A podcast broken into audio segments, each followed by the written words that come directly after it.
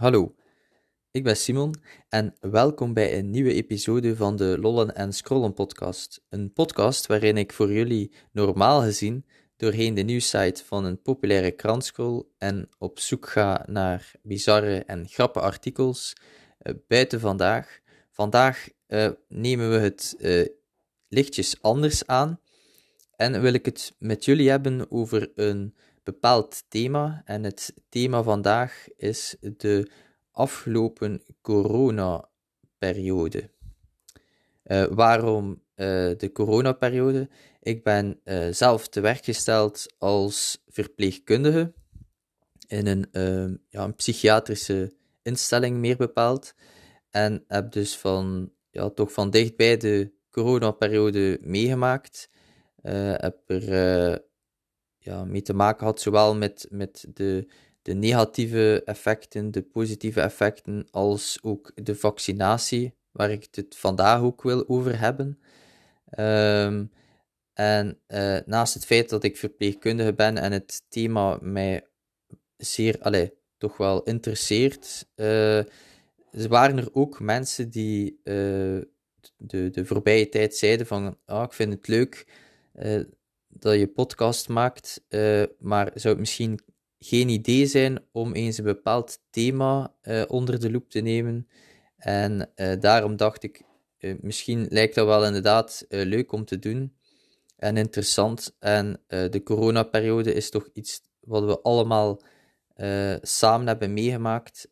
ja, natuurlijk, iedereen heeft er een mening over, dat weet ik ook wel.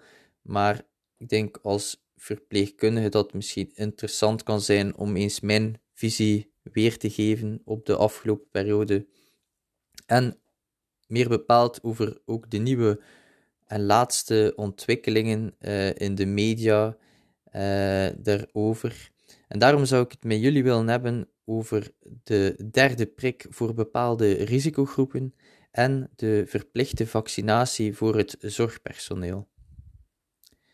Uh, het zijn twee uh, ja, thema's die de laatste tijd uh, toch regelmatig in de media te horen waren en waarbij er toch verdeeldheid is in mening.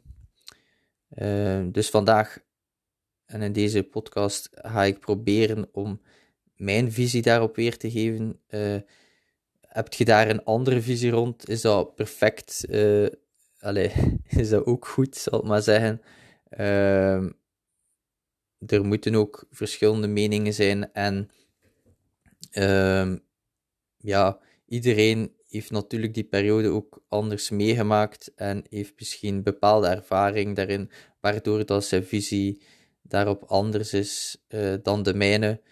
Uh, maar zoals al gezegd, uh, dat is perfect normaal en ja, kan. Um, allereerst wil ik ook nog eens zeggen, moesten jullie mij horen ademen in de micro, dat is ook perfect normaal. Um, het is normaal dat ik adem doorheen deze podcast. Um, en ademen is ook gezond. Uh, ik heb ook gehoord hoe, uh, hoe langer eigenlijk we ademen, hoe langer dat we ook zouden leven. Dus eh, bij deze mijn excuses voor uh, de uh, soms uh, lucht die in de micro komt, maar ik heb helaas nog niet het geld gevonden om een deftige uitrusting te kopen en een micro met een popfilter bijvoorbeeld, maar dat komt misschien nog. Dus zoals gezegd wil ik het vandaag met jullie hebben over de derde prik voor risicogroepen en de verplichte vaccinatie. Dus laten we beginnen bij de derde prik voor de risicogroepen. Um, dat is eigenlijk laatst in de media geweest dat er een derde prik zou komen voor mensen uh, waarvan dat de immuniteit eigenlijk uh, verminderd is uh, door enerzijds bijvoorbeeld een bepaalde aandoening of anderzijds een bepaalde behandeling. Het gaat dus alleen om risicogroepen, want er waren ook al mensen die dachten van een derde prik, ik heb er nog maar net mijn tweede op zitten, moet ik nu, nogal, moet ik nu opnieuw een, een, een prik krijgen? ook mensen die dachten van ja, een derde prik, wat, wat, gaan ze nog allemaal uitvinden? Gaat daarbij blijven? want ze kunnen zo afkomen met vijf of tien prikken. Maar nee, wees gerust, het blijft bij die derde prik, hoogstwaarschijnlijk. en het is ook voor, voor een beperkte groep mensen. En dient eigenlijk als booster voor de immuniteit van uw eerste vaccin en uw tweede vaccin. Het zou trouwens ook alleen maar gaan om de vaccins van Pfizer en Moderna, waarbij dat je dus sowieso twee prikken nodig hebt voor volledig uh, beschermd te zijn. Uh, en daar komt dus dan een derde prik bij. Uh, en dat is dus voor personen met een verminderde immuniteit, meer bepaald uh, voor mensen met bijvoorbeeld een aangeboren afweerstoornis, uh, mensen die chronische nierdialyse moeten volgen, bepaalde HIV-patiënten, uh, mensen met bepaalde kwaadaardige tumoren die actief of in de voorbije jaren behandeling ondergaan hebben. Um, en als laatste gaat het ook om mensen die een stamcel transplantatie of orgaantransplantatie ondergaan hebben. Uh, of mensen die uh, omwille van een inflammatoire ziekte, bijvoorbeeld een ontsteking aan de darm, behandeld worden met uh, medicatie die de immuniteit verlaagt. Um, en die dus ja, meer risico lopen, zal ik maar zeggen, om corona te krijgen. En volgens uh, onze federale minister van Volksgezondheid, Frank van den Broeke, uh, zou het gaan om een 300 à 400.000 Belgen die daarvoor in aanmerking komen. Dus toch wel een heleboel mensen. Uh, het zou niet slecht zijn als bewezen is dat die derde prik echt uh, een boost geeft en echt helpt in de bescherming voor die groep mensen, dan lijkt mij dat alleen maar positief. Maar dat is natuurlijk mijn mening. Ik ben ook geen wetenschapper uh, en uh, heb ook niet echt die ambitie om dat te worden. Uh, maar ja, kijk, ehm, dat zit er dus aan te komen. Ehm, even een slokje water. Dan het, het tweede item dat ik zou willen bespreken is de verplichte prik onder het zorgpersoneel. Um, dus zoals gezegd, ik ben zelf verpleegkundige. Ik ben uh, zelf al tweemaal ingeënt, al een, een tijdje geleden. Hè. Wij waren een van de eerste die uh, gevaccineerd werden. Um, ja, ik heb me daar eigenlijk nooit zoveel vragen rondgesteld omdat ik wel ergens geloof in de wetenschap. En um, ja, omdat het ook gewoon nodig is om een veilige omgeving te creëren. Want op dat moment en nu nog altijd zijn er weinig uh, andere, of zijn er weinig alternatieven, zal ik het zo zeggen, uh, die ook veilig blijken. Uh, er zijn wel bepaalde medicaties die uh, corona of besmetting erop kunnen onderdrukken of kunnen verkleinen, maar uh, ja, niet zoveel effect hebben als bijvoorbeeld die vaccins. Dus daarom heb ik daar uh, nooit veel vragen rond gesteld en heb ik uh, mij laten vaccineren. Ik ben gevaccineerd met het Pfizer-vaccin. Dus heb ik ook twee prikken moeten hebben. Ik ben er ook wel even ziek van geweest na mijn tweede prik. Maar uiteindelijk viel het wel mee en is dat een normale reactie ook van uw lichaam op een uh, ja, vreemde stof die ingespoten wordt. Dus, um, maar om het te hebben over die allee, verplichte, of verplichting die ze willen doorvoeren, um, zijn natuurlijk veel allee, gemengde reacties uh, daar rond. Um, maar als we bijvoorbeeld kijken uh, naar de vaccinatie momenteel bij het zorgpersoneel, uh, in Vlaanderen zou dat gaan in de ziekenhuizen over 86% van het personeel dat volledig gevaccineerd is en 77% in de woon- en zorgcentra. daarentegen in Brussel bijvoorbeeld is er maar 66% volledig gevaccineerd van het personeel in de ziekenhuizen en slechts 49% in de woon- en zorgcentra. Dus dat wil zeggen minder dan de helft. Dus er zijn er toch wel serieuze verschillen tussen enerzijds Vlaanderen en Brussel en ook ehm, tussen ehm, Vlaanderen en Wallonië. Um, ik wil nu niet te veel cijfers geven of te veel in detail gaan, maar als we gewoon naar de algemene cijfers kijken uh, per uh, regio of gewest in België, zien we dat het aantal volledig gevaccineerden in Vlaanderen uh, op 72,5% staat. In Wallonië gaat dat om een kleine 64%. Dus dat is ja, een 8,5% minder als in Vlaanderen. En in Brussel spreekt men maar over een 47%.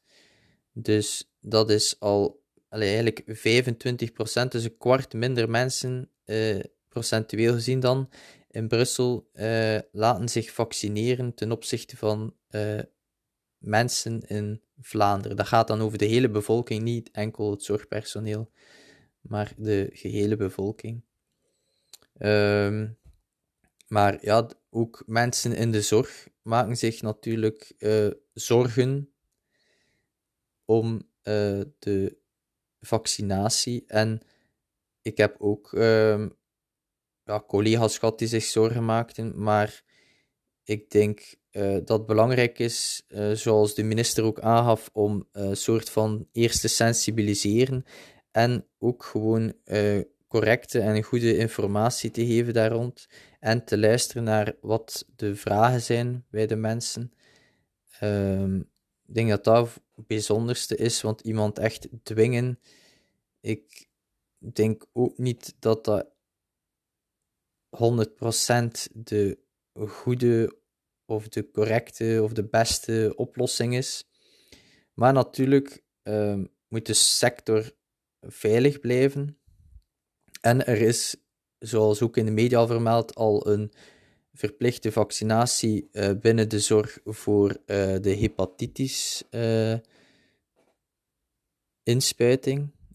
dus ja, je bent eigenlijk verplicht, zowel als student of als vaste werknemer, om u te laten inenten tegen hepatitis. Want anders kun je ook niet beginnen werken. En eh, tijdens de studies werd daar bijvoorbeeld wel streng op gecontroleerd van zowel de scholen uit als uh, de stageplaatsen. Dus daar wordt er eigenlijk nooit veel ja, rond, rond gevraagd. Uh, maar dat is ook natuurlijk al meer ingeburgerd dan het, ja, het coronavaccin. Dus natuurlijk, allee, het coronavaccin is een nieuw vaccin en men weet nog niet uh, wat alle effecten zijn. Bijvoorbeeld een, een, grote groep van de mensen die uh, nog twijfelen of niet willen gevaccineerd worden, zijn, zijn de mensen, uh, vooral dus de vrouwen die op termijn zwanger willen worden.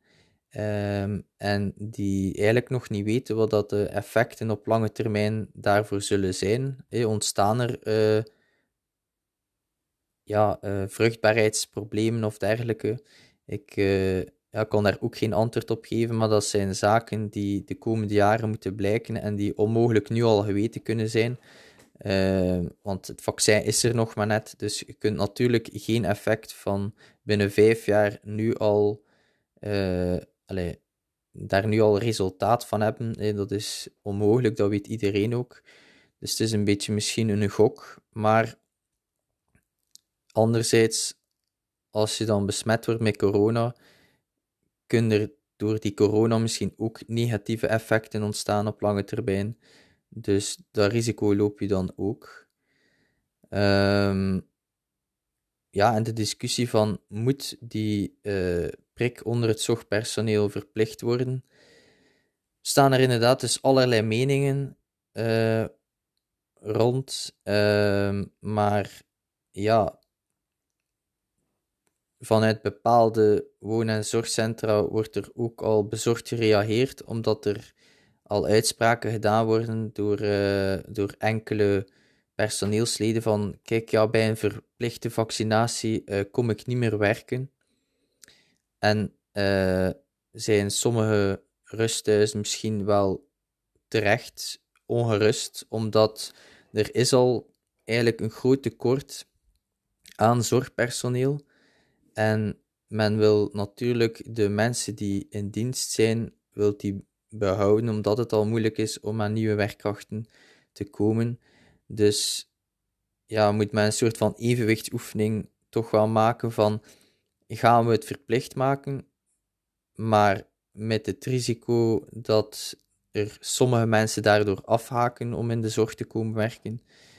Uh, ja, het is, het is een moeilijke oefening, maar ja, het is, het is ook wel, uh, vind ik, confronterend om te zien dat de verschillen in vaccinatiegraad bij het zorgpersoneel toch uh, ver uit elkaar liggen.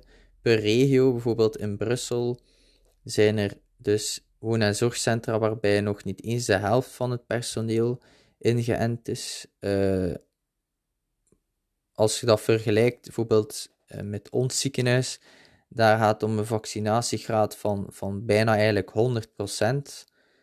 Uh, wat dat voor, vind ik dan formidabel is, maar dat is allee, het, het dubbele van, van sommige woonzorgcentra in Brussel. En dat is toch wel ja, triest, vind ik, om te zien, omdat uh, ja, we willen toch allemaal in een veilige omgeving uh, werken. En uh, zoals de, sommige bestuurders bijvoorbeeld van woonzorgcentra zeggen van uh, het is jammer als je door die verplichte vaccinatie een zorgprofessional verliest, maar er telt maar één ding en dat is de gezondheid en veiligheid van uh, de bewoners in die centra. Uh, tuurlijk, ja. Um, er zijn mensen die daar anders gaan over nadenken, die zeggen van ja, maar ondanks die uh, twee vaccinaties die sommige of die de meeste al gekregen hebben, uh, is er toch nog corona binnengekomen binnen ons woon- en zorgcentrum of binnen onze instelling. En uh, werkt dat toch eigenlijk niet. Maar zien toch dat dat in mindere mate zo is.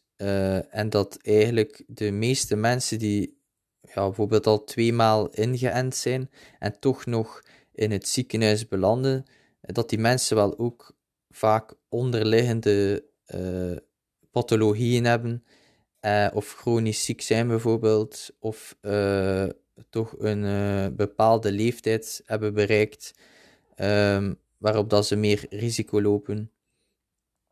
En ehm, dat dat dus wel ook moet meegeteld worden uh, in de aantallen die nu in het ziekenhuis nog liggen met corona en toch uh, gevaccineerd zijn. Um, maar het is dus, ja, het is een moeilijke discussie. Ik zou zeggen van, um, doe het, maar dat is mijn mening. Ik weet ook, ik heb ook vrienden die, die tegen uh, het vaccin zijn die er ook niet echt in geloven. En uh, ik vind dat dat moet kunnen, dat mensen daar een andere mening rond hebben. Maar uh, ja, men moet wel weten dat er een reëel risico is uh, op besmetting met het coronavirus. Nu wel in veel, veel mindere mate, dat is waar. Maar uh, ja, het is wel een, een, een echt virus. Hè. Het is niet uh, een gefabriceerd virus of, of zoals je soms in de media hoort, maar het is een echt virus, zoals het griepvirus. En mensen kunnen nog altijd ziek door worden, wel veel minder uh, door de vele gevaccineerden.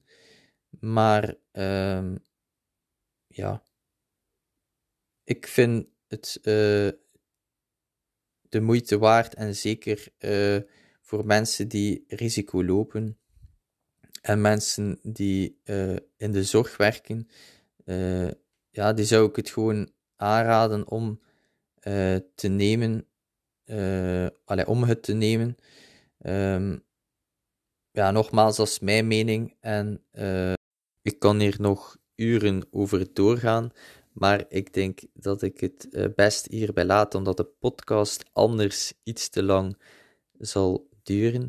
Ik wil jullie alvast uh, bedanken om te luisteren en hopelijk uh, vonden jullie het interessant om eens ja, de visie van een verpleegkundige daar rond te horen. Ik zal wel niet de eerste verpleegkundige zijn, of ik ben sowieso niet de eerste verpleegkundige die daarover zijn mening heeft gegeven. Maar uh, kijk goed, uh, bedankt voor het luisteren en tot de volgende.